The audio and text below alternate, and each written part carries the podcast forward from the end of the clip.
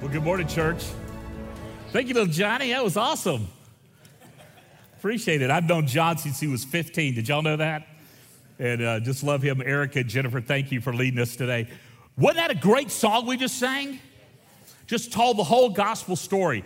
Just amazing how uh, intentionally Dan and the creative team with Nancy crafted this moment for you to be right now in this moment as we talk about perhaps one of the most serious subjects of this whole series, and that is spiritual warfare.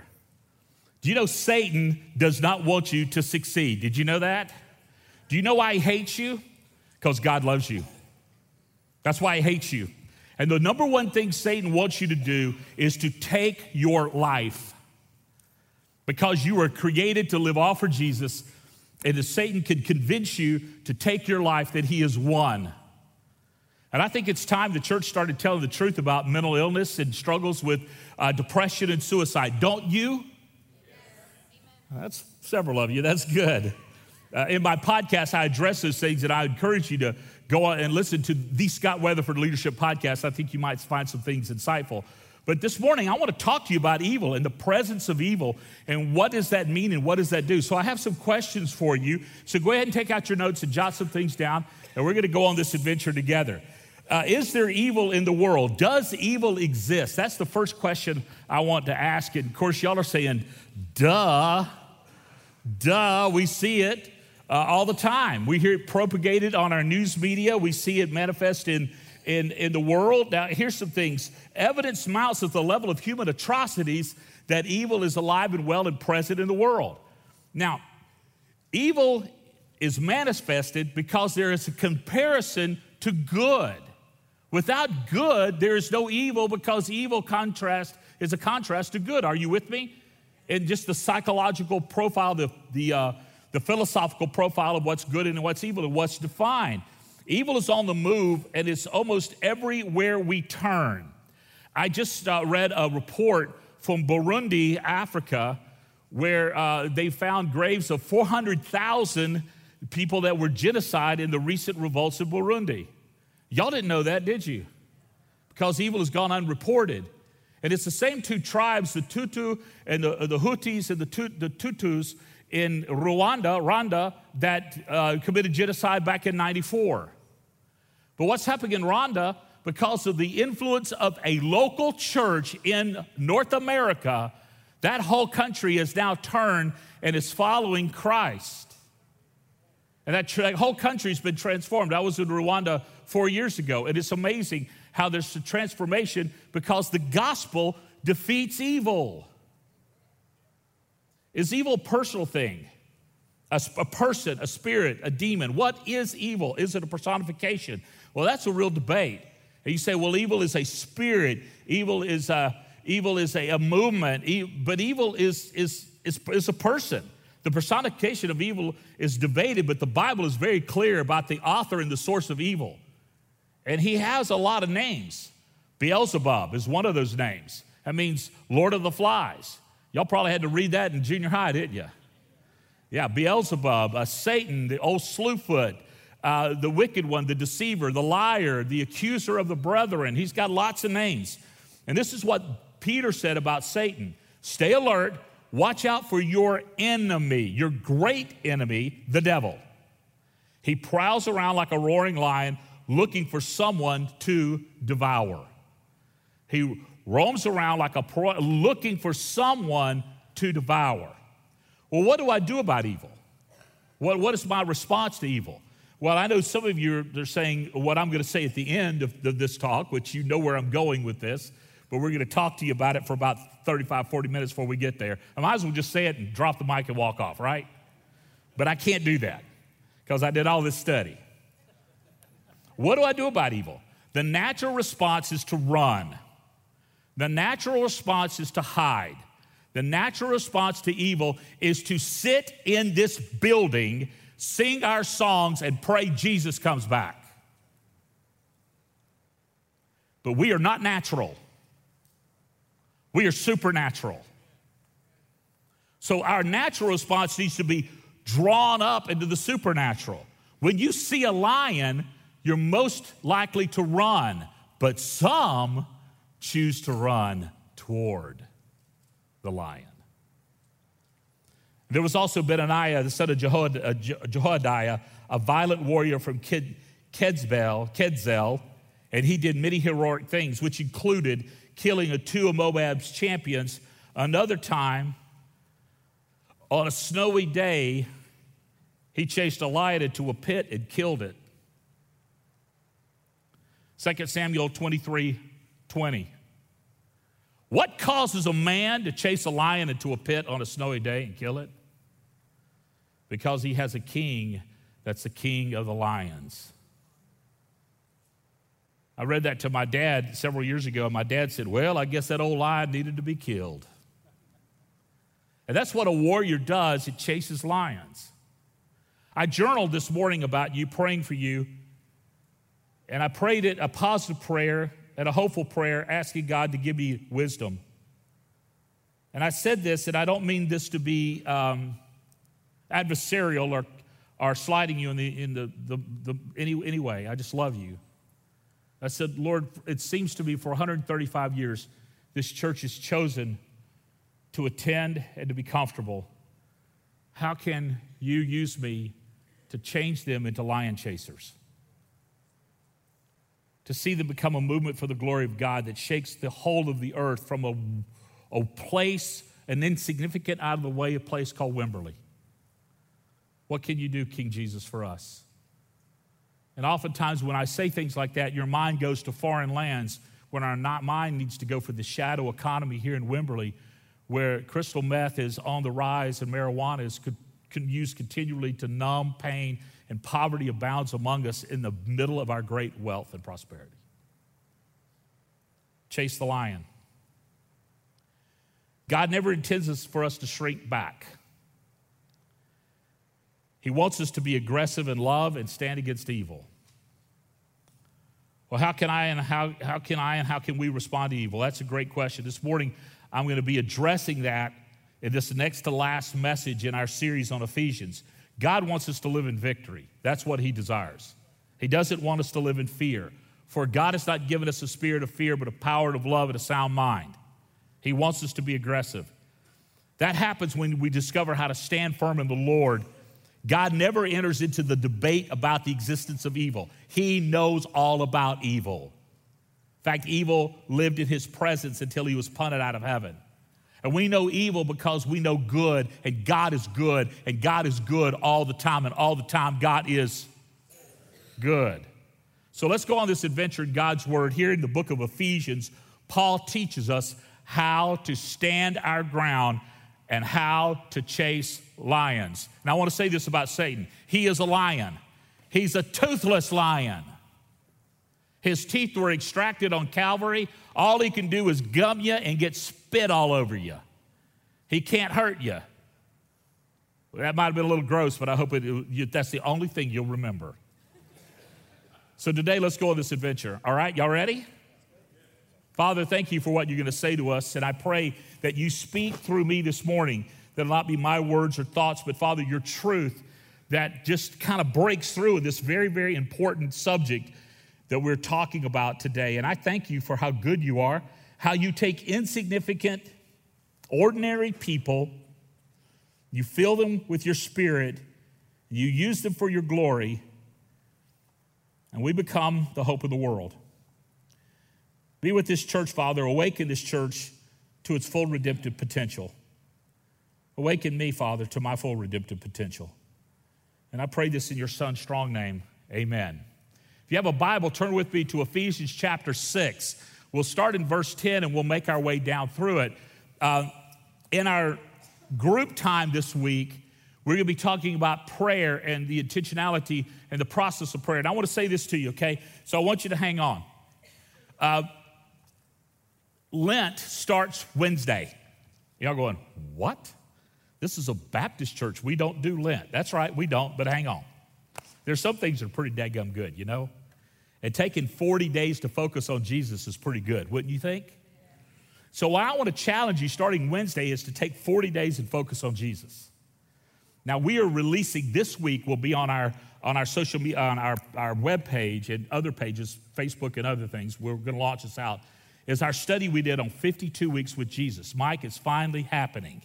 That we're going to launch that this week. Now, we've designed it for you to take a week with Jesus for a year. But if you want to do it as a Lenten study, 40 days, you can watch 40 videos of what Jesus had to say about different things for every day during this season. I think it'll motivate your heart, it'll help you live all for Him, and I'll encourage you to do that. Tara and I are doing a study together. She has a book uh, for women, I have a book for men, and uh, it's, it's from a company called She Reads Truth, right, Tara? and it's uh, the book of Jeremiah. We're going to walk through that together. I'm excited about that. I cannot wait to preach to my wife every day. And we'll see she gives an offering at the end of it, y'all. But uh, uh, take this, seize this moment to be intentional. Seize this moment to be intentional. And uh, many things that other, other denominations or belief systems teach us, Christian belief systems, not worldly, but Christian, teach us we have a tendency in our Baptist arrogance to, to, dis, to dissuade them or devalue them. Some of them are really good and we ought to seize them. Are you with me on that? Because we are biblicists first. We're Baptist second. Y- did y'all hear me on that? Now, some of your heads are hurting right now, and I'll move on to spiritual warfare. Here's the first thing I want you to see out of Ephesians chapter 6, verse 10. Paul says this a final word. I love the fact that Paul says a final word that he talks on and on for a while. He's a good preacher. A final word. Be strong in the Lord and in his mighty power. Be strong in what? The Lord, not your self sufficiency, not your self righteousness, not your intellect, not your power to debate, but in the Lord, in his mighty power. Put on God's armor so you'll be able to stand firm against all the strategies of the devil, all the strategies of the devil. Now, Paul is wrapping up this letter, and what he's done here, and I'm going to trace this back for you so you'll understand. Verses, uh, excuse me, chapters one through three, he talks about the great theology, how God loves us. Chapter four, he says, Now this is how you live. And he turns his attention to self uh, analyzation. You look at yourself, be self aware. Then he says, Now be aware of a culture. Then he says, Be aware of your family. Now he's saying, now you need to beware of the devil. And then he talks about prayer at the end of this. And then next week, uh, I've already written this talk because I have to go to Dallas this week. I'm not looking forward to it. I found out about it uh, this, this past week that our church is being recognized as one of the top five baptizing churches in Texas. And we're going to be recognized as a, at a convention this week that I had no intentions of attending. But since we're going to be recognized, I need to show up and go, Hi, y'all. So, y'all pray for me while I go to Dallas. Will you do that? And the crying over here is exactly how I feel. All right? so, we'll go and we'll endure that. But Paul is wrapping up this and getting very practical. And the first thing he says is this be strong in the Lord. Be strong in the Lord. Now, I wrote this and I want you to seize this, and this might be a great thing for you to tweet out or put on your Facebook or whatever. Christ within you is stronger than Christ beside you. Let Christ rule and reign in your heart. We don't want to have a relationship with Jesus where we're merely friends. We want to have a relationship with Jesus where he abides within. And that abiding within through the presence of the Holy Spirit gives us authority and power to stand, to live. It's really imputed power and imputed righteousness. God gives us to us. Be strong, God's active power.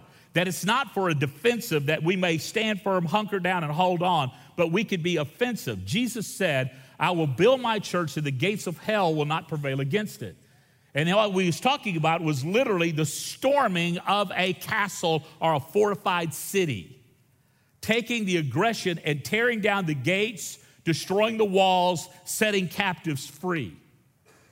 I will build my church, and the fortresses of hell cannot stand against the onslaught of my movement, which will tear down the darkness.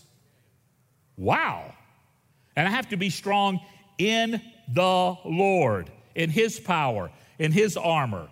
The warrior is clothed in the armor of the king. You're clothed in the armor of the king. Who's king? King Jesus. Now, let me take you back in time. Y'all ready to go back there? We're going to go way back. We're going to go back to Saul and David.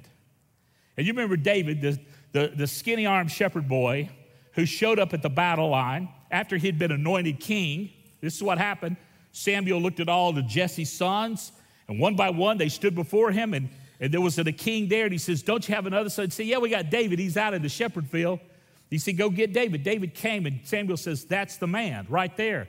Not because of his stature, not because of his physical prowess, but because of his heart. His heart has been prepared for such a time as this. And then Samuel anointed David king. And the Bible says this From that day forward, the Spirit of the Lord dwelt within David. Saul comes, David goes to, to see the army, to see his brothers facing the armies of the Philistines, and there the giant Goliath wanders out onto the, to the battlefield and he taunts the armies of Israel. Everyone's scared. And David says, I'll take him. Let's go. I'll take him. Why did David do that? Because the Spirit of the Lord rested on him from that day forward. Saul hears David, and he says, David, come here, let me put my armor on you. And David says this I don't need the armor of you, O King Saul, because I have the army, uh, I have the armor of the King of Kings and the Lord of Lords. And you have the arm, the armor of King Jesus as a believer. And that armor is not some Kevlar vest, it's actually his righteousness that's given to you. Listen to what he says. Put it on intentionally because we have an active, scheming adversary. Let me tell you what the Satan loves to do. It's what he loves to do. He loves to cause disunity. The first place of disunity he'll cause is in your mind. He'll make you question God and his righteousness, to impugn God and his righteousness. They say, God loves everybody but you, you're a loser. That's what he loves to say to you. Everybody else's sins can be forgiven, but not yours. You're bound for a devil's hell. In fact, you will never amount to anything. Satan loves to cause disunity in your mind, and then he loves to cause disunity in your family. If he can't get to your mind, he'll get to you and your wife, or your husband, or your children. Satan is a dead gum punk. He picks on our kids, and he picks on them all their lives because he hates you and he hates them. And then he'll cause disunity in the church and division in the church, and we'll become divided over things that don't matter, like the color of the carpets and the color of the pews or whether or not we have pews. He'll get us divided over somebody sat in my pew. That just sounds disgusting right there, doesn't it? And we get divided over stuff that doesn't matter does the pastor have his shirt tucked in or tucked out? Is that shirt some kind of psychedelic drug that if I stare at it long enough, a lion's gonna pop out at you? Hmm. He loves to cause doubt and discouragement. To make you doubt, to get you discouraged. He loves to make you disillusioned. Like when you start believing this is as good as it gets, and you're discouraged. Debauchery, that's behavior that's fueled by discouragement. You begin to act out. Depravity, that's the slide past debauchery. And then finally, and I couldn't think of another D word, but I thought of one despair. Let me give them to you again. Disunity, division, doubt, discouragement, disillusionment, debauchery, depravity, and despair. Did y'all get that? That's what Satan loves to do. But here's the five nastiest demons of the church today. I want to name them for you, okay? This is Satan's buddies, the five nastiest demons in the church today. The first one's arrogance. When you start believing you're better than everyone, and many of us suffer from what is called spiritual narcissism. Have y'all been keeping up with the uh, political stuff in the world today? I want to tell you something God's not a Republican, He's not a Democrat, God is not a capitalist, God's not a socialist, He's the King of Kings and Lord of Lords. Did you know that? He's not in heaven wringing his hands. Oh, my, what are they got to do? He's not doing that. He's not doing that. But as I watch, all that, and I want to say this to you you need to vote. I'm not going to tell you how to vote, you need to vote. Exercise your civic duty. Vote. Because we live in a nation where actually our votes matter, unlike many, many places in the world. But as I listened to the debates this week and I listened to other things, we have an unbelievable air of arrogance in our country. And we suffer from political narcissism. We suffer that in the church. Entitlement. Entitlement means I want what I want when I want it. And you know if you're entitled when you don't get your way, how you react. When you had to park too far out or sit too close up. Hmm. It's interesting to me how you want to park close but sit back. What's up with that? Elitism. When you feel like you're better than somebody, which leads to racism. And elitism and racism will lead to genocide. Did you know that? And then judgmentalism. I'm here to judge you. I was on jury duty. I was called for jury duty not too long ago. And uh, we were in this room. There's like 200 people in there, and they, they, I've never, I've never served jury duty before, so I don't know how it works. But they kept everybody in there, and they set us in positions where they could call us by name and question us individually. Have y'all ever experienced that? Where they, they question you, and so I'm hiding. You know, I'm, I'm, I did not wear this shirt, okay? I was hiding behind, I got behind this big guy and I was hiding. I was kind of hunkered down. I was keeping my mouth shut because I did not want to be on this jury. I did not. I did not have time. I, well, I was going to do my civic duty. I showed up and I was sitting there. And then the defense attorney, he looks, he said, Oh, juror number 77, Pastor Scott Weatherford. Pastor Weatherford, do you believe you might have a hard time casting the first stone? That's what he asked me. I said, well, you know, I'm here doing my civic duty. You know, we have to hear evidence. And obviously, I don't want to incarcerate somebody who's innocent, but, you, you know, people are innocent until proven guilty, blah, blah, blah. And he goes, well, Pastor Scott, uh, you're a pastor here. Um, wouldn't you have a hard time not judging people? And this is what I thought. This was the internal conversation. I'm a Baptist preacher. I judge people all the time, especially this girl with the pink hair right here beside me. I'm judging her. And I'm judging him with the neck tattoo. I'm judging him. And I'm judging, I'm judging, I'm judging, I'm judging because I'm broken. Not to say that out loud. Probably should have. I got kicked out of the room. That'd been great. I did get dismissed from the jury uh, because I knew the prosecuting attorney. She'd been at our house about 10 times, not in her official capacity. She's friends with our daughter, okay? But man, judgmentalism, have you ever walked in a room been judged? Have you ever judged anybody when you walked in a room? And I'm not going to ask you to raise your hand if you did that today. And it's the devil's tool. It's the devil's tool to make us think we're better than somebody else. And Jesus said, Judge not, judge not, lest you be judged by the same standard by which you judge. And that ought to scare us all to death. You see, we're in a spiritual battle. For we're not fighting with flesh and blood enemies, but against rulers and authorities of the unseen world, against unseen powers in this dark world, and against evil spirits in the heavenly places. Ephesians 10 12. This implies, y'all, we're not fighting against, this implies, this Greek word implies hand to hand combat. This means up close and personal combat. I heard a pastor he, he said this uh, not long ago. I loved it. He said, You know, for us as Christians, we have the ground game, we have the ground war, and we have the air war. Air war is prayer, ground war is engagement. We need to pray before we go in to engage. And our military does the same way. They call softening the target by their air war. I had a good friend of mine who was a two star general over the air war in Syria.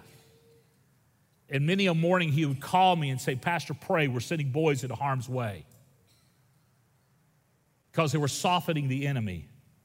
You see, people are not the problem. They're not. But people can be a pawn in the problem's hand if we're not aware. Be aware and don't allow Satan to use you. Can I repeat that? Be aware and don't allow Satan to use you in your family or in this family called the church or in this community. Some of you need to get off of Facebook. I don't know who you are. I'm a public figure on Facebook. I don't see your stuff. All I can do is post things and get off. I'm a, I'm a public figure. Let me tell you why I'm a public figure. First of all, I don't need the drama of Facebook. And second of all, I've been hacked three times from Nigerians asking for money. And, and I've just said, I can't do this, so I'm a public figure. But some of you need to just stop it. I don't know who you are, it's just a blanket statement. So if you feel guilty, own it. I'm just saying. We must constantly guard our hearts. So here's some things I want you to be aware of. Don't allow people to hide behind you. When people say this, uh, people have come to me and said, when people come to you and say stuff, nip it, nip it in the bud, to quote Barney Fife. Are you with me? Really, when people come to me and they say, Pastor, Pastor, Pastor, we just love you, Pastor. Usually, when they say that, but is coming. But many people have come to me and said, which really translates, I've gone to many people and said, huh. Don't allow people to borrow your power. Well, I heard so and so say this, and when they said, I heard so and so say, they've said it to so and so, and so and so stood there and looked at him with a blank look, and they walked away, and they borrowed power from you. When someone says something to you in your family, in your extended family, your personal family, this church family, they say something that's negative, critical, they'll go away from you and said you said it. They will give you credit. You need to say, you know what? You need to stop that. You got a problem with them, go to them. Stop it. Uh, vet everything you hear and, and see. Fake news with a biased perspective will lead you astray in your thinking. And I'm not just talking about what you see on CNN, MSNBC, or Fox, or whatever. Fake news with the perspective of a biased will lead you astray. Vet everything you hear and see. Now, I'm not going to go into the division of demons, even though Paul opens up that, that he talks about powers and principalities and schemes in the unknown world, although evil is very organized. Paul is giving us a quick glance at the unseen world. So just take a deep breath. We're not going to go down there. But there's an order to evil and darkness, and it has an intent. And the intent of evil is to do this to destroy you, to divide you, and to kill you. That's evil intent. All right, enough of that. Y'all ready for something hopeful? Please? Yeah? Okay, here we go. So, dress for success. Dress for success. Therefore, put on every piece of God's armor so you'll be able to stand to resist the enemy at the time enemy in the time of evil. Then then I love this. This is this is awesome. Then after the battle, you will be still standing firm. Then after the battle, you will still God said, "You go win. You go win." Just stand firm. Going to win. To be all right. I love what Jesus said to Peter. Peter, he said, Peter, you're going to deny me three times. Satan's asked permission to sift you, each one of you, like wheat. But I pleaded in prayer, in prayer for you that your faith will be firm. And after you repented and returned, strengthen the brothers. Peter, you're going to have a comeback, but you're going to go through some stuff, but you're coming back. And y'all, you're going to go through some stuff, but you're going to win. You're going to win. It's going to look tight. You might have to shoot a three pointer at the buzzer, but you're going to win. God has won the victory for you already. So stand your ground. Stand your ground. Stand your ground dressed like this. Let me read it for you. The belt of truth and the body armor of God's righteousness. For shoes, put on peace that comes from the good news that you are fully prepared. In addition to all of these, hold up the shield of faith to stop the fiery arrows of the devil. Put on salvation as a helmet. Take the sword of the Spirit, which is the word of God. Every piece. Now, then after the battle, you're going to be there. God wants you confident, God wants you strong. God says, You're going to stand, I'm going to be there with you while you're standing. I'm going to be there with you while standing. So let's dissect this. What is this? The belt of truth. What does that do? It holds up your britches. You can't fight with your britches around your ankles. And truth secures you. That's why truth is important. You hold it around you. What is truth? King Jesus is truth. I am the way, the truth, and the life. No one comes to the Father but by me. Hunker down your britches with truth. Then put on the body armor of God's righteousness. What is that? God said, God, this is what Jesus has done. When Jesus died on the cross for you, he took his righteousness and he took it off. He says, Come here. And he put it on you when you trusted him. That's what he did. It's not your self righteousness because that's not good body armor. But he took off his righteousness, put it on you. There you go. You have imputed righteousness. You have my righteousness, not righteousness that you created, not righteousness based on your good deeds, not ba- based on what you do, but based on what I have done. You have my righteousness. Now stand firm. You can't touch you because you got my righteousness. Satan can try all he wants to, but you have my righteousness. So he's going to accuse you. He's going to remind you of everything you've ever done, but you got my righteousness. You tell him to shut up. You got me. People are going to come and they're going to accuse you, and you've got my righteousness. You're going to mess up, but you got my righteousness. I've already forgiven your sins, so live like it. You got my righteousness. Wow. How did I get it? By trusting Christ. That's how I got it. By trusting in Jesus. The shoes of peace. Isaiah said this how beautiful on the mountain are the feet of those who bring the gospel of peace. Paul said this, quoting Isaiah in Romans 10 15. And how will they know unless a preacher is sent? How beautiful are the feet of those who bring the gospel of peace. In John MacArthur's commentary, he talks about these shoes of peace. And he said, literally, Paul was dressing a Roman soldier and they wore cleats. When they went to battle, they had cleats on their feet. So when they stood in their line, and this is really interesting, the Romans conquered the world by standing with their shields in their, in their left hand, their swords in their right hand, and then they would have a, another soldier standing behind their shield, and their shield, and their shield, their shield, their shield, their shield. And so they protected each other with the Roman phalanx, the sword in their hand, and the shield here, and it protected their brother, and they went after the enemy like that and they were unmovable. And when the enemy shot the arrows, they dropped to their knees and raised their shield and covered each other. Each other. That shield is not just for you, it's for your brother and your sister. Because we stand best together in the body of Christ. And these shoes that hold us is the shoes of the gospel of peace. How beautiful are the feet. That's why, girls, you need to buy some good looking shoes.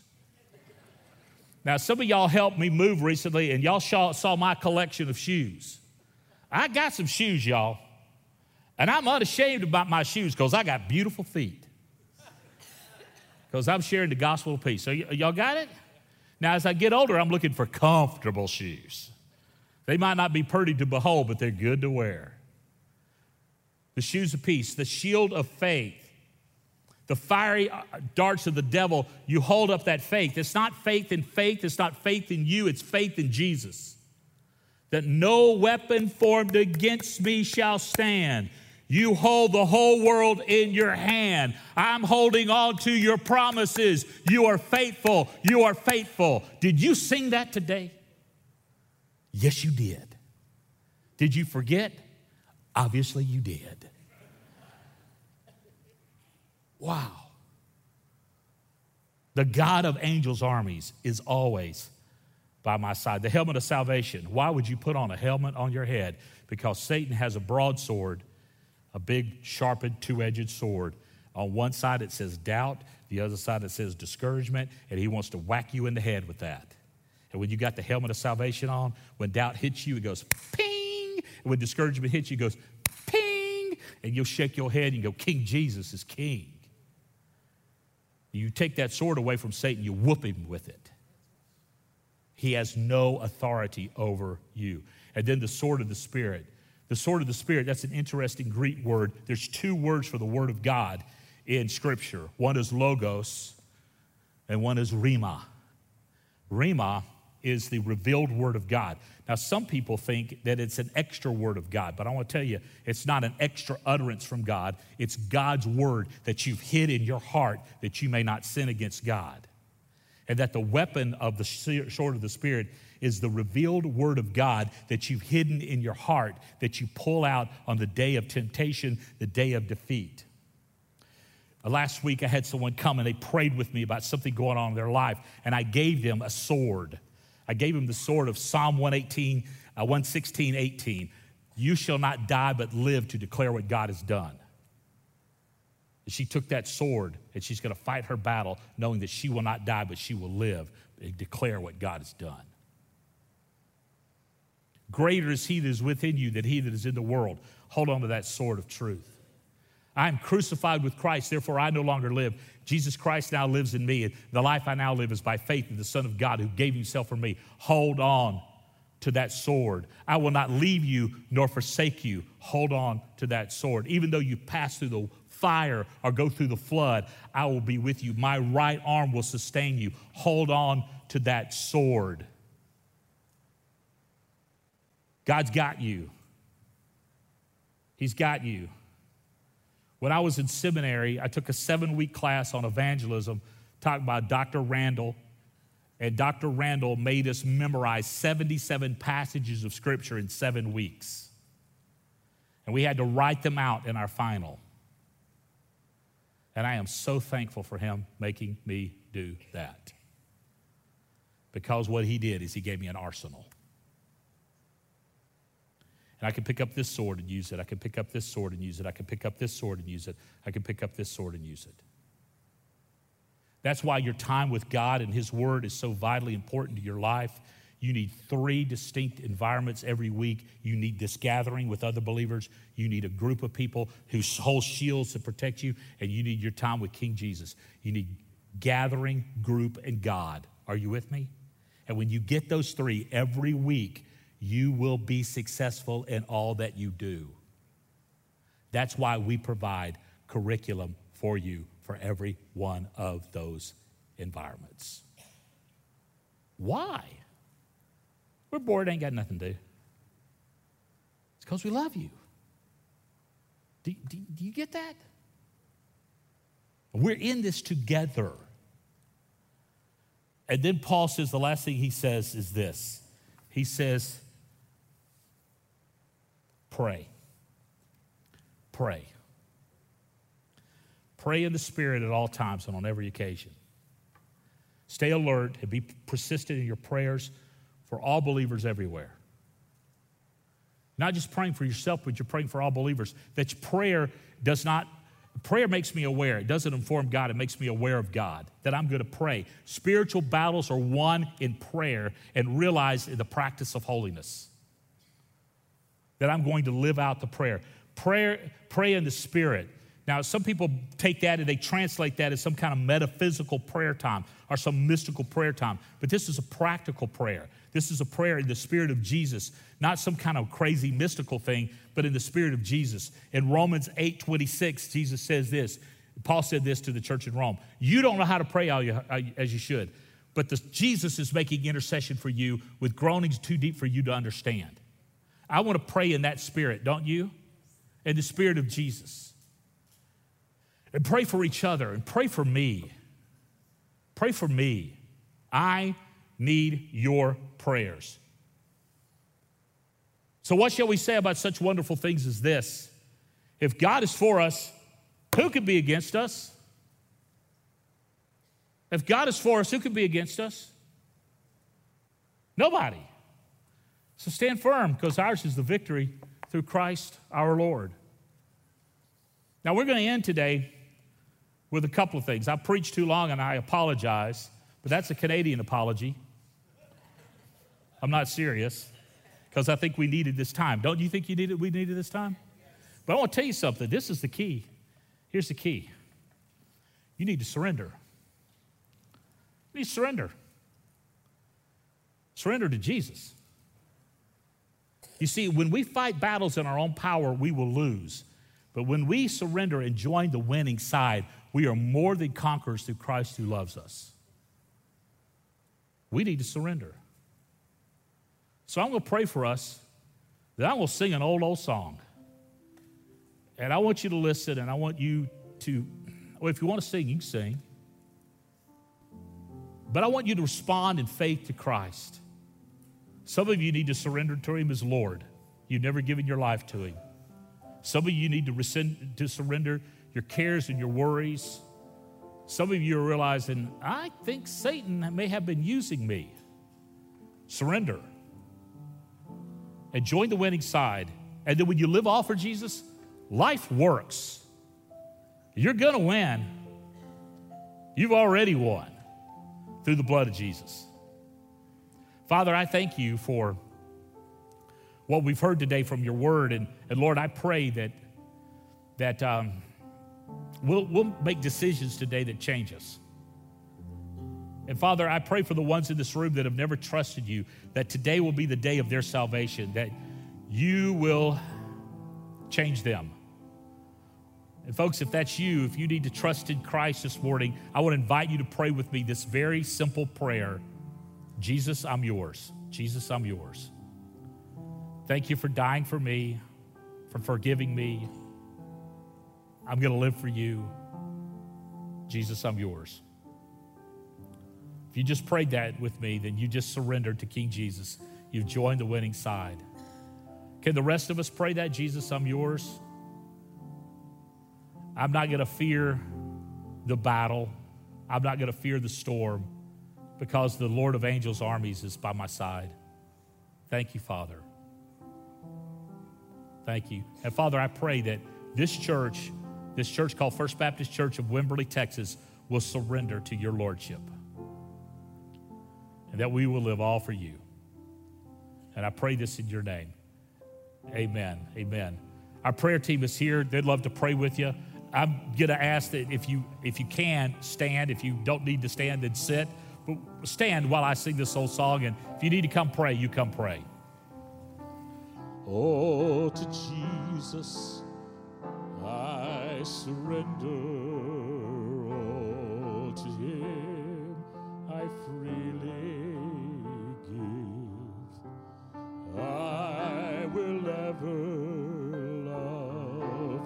trust Him in His presence daily live.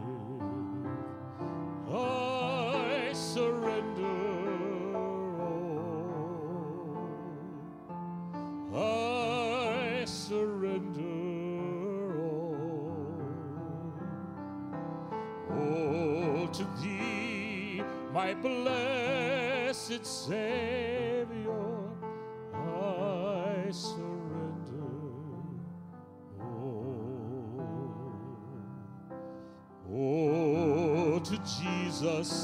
I surrender humbly at thy feet I bow. Worldly pleasures all forsaken. Take me, Jesus, take me now. Sing with me.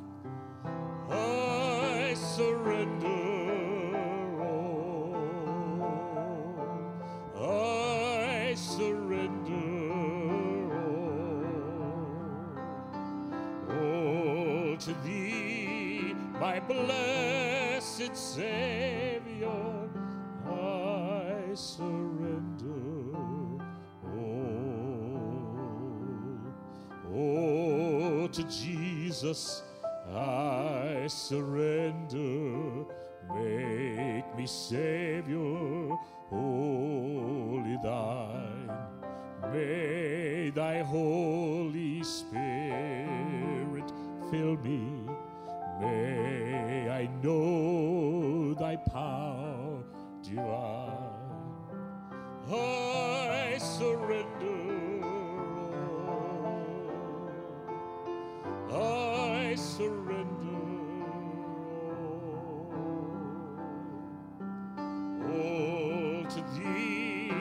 Blessed Savior, I surrender.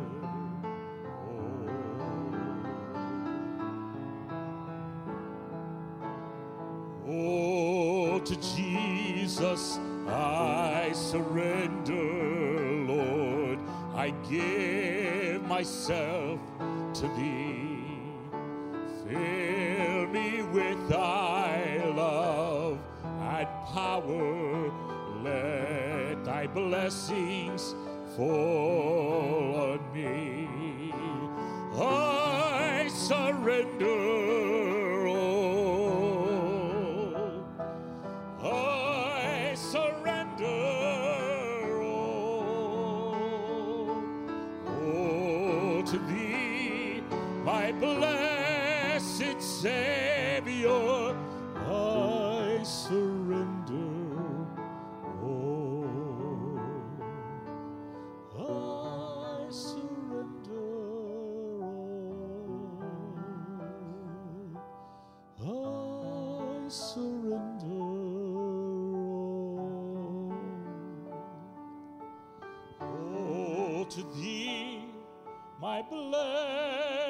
Savior, surrender.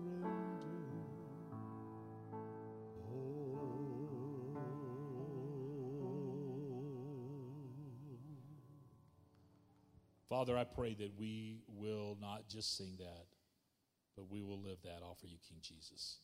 And I pray this in your strong name. Amen.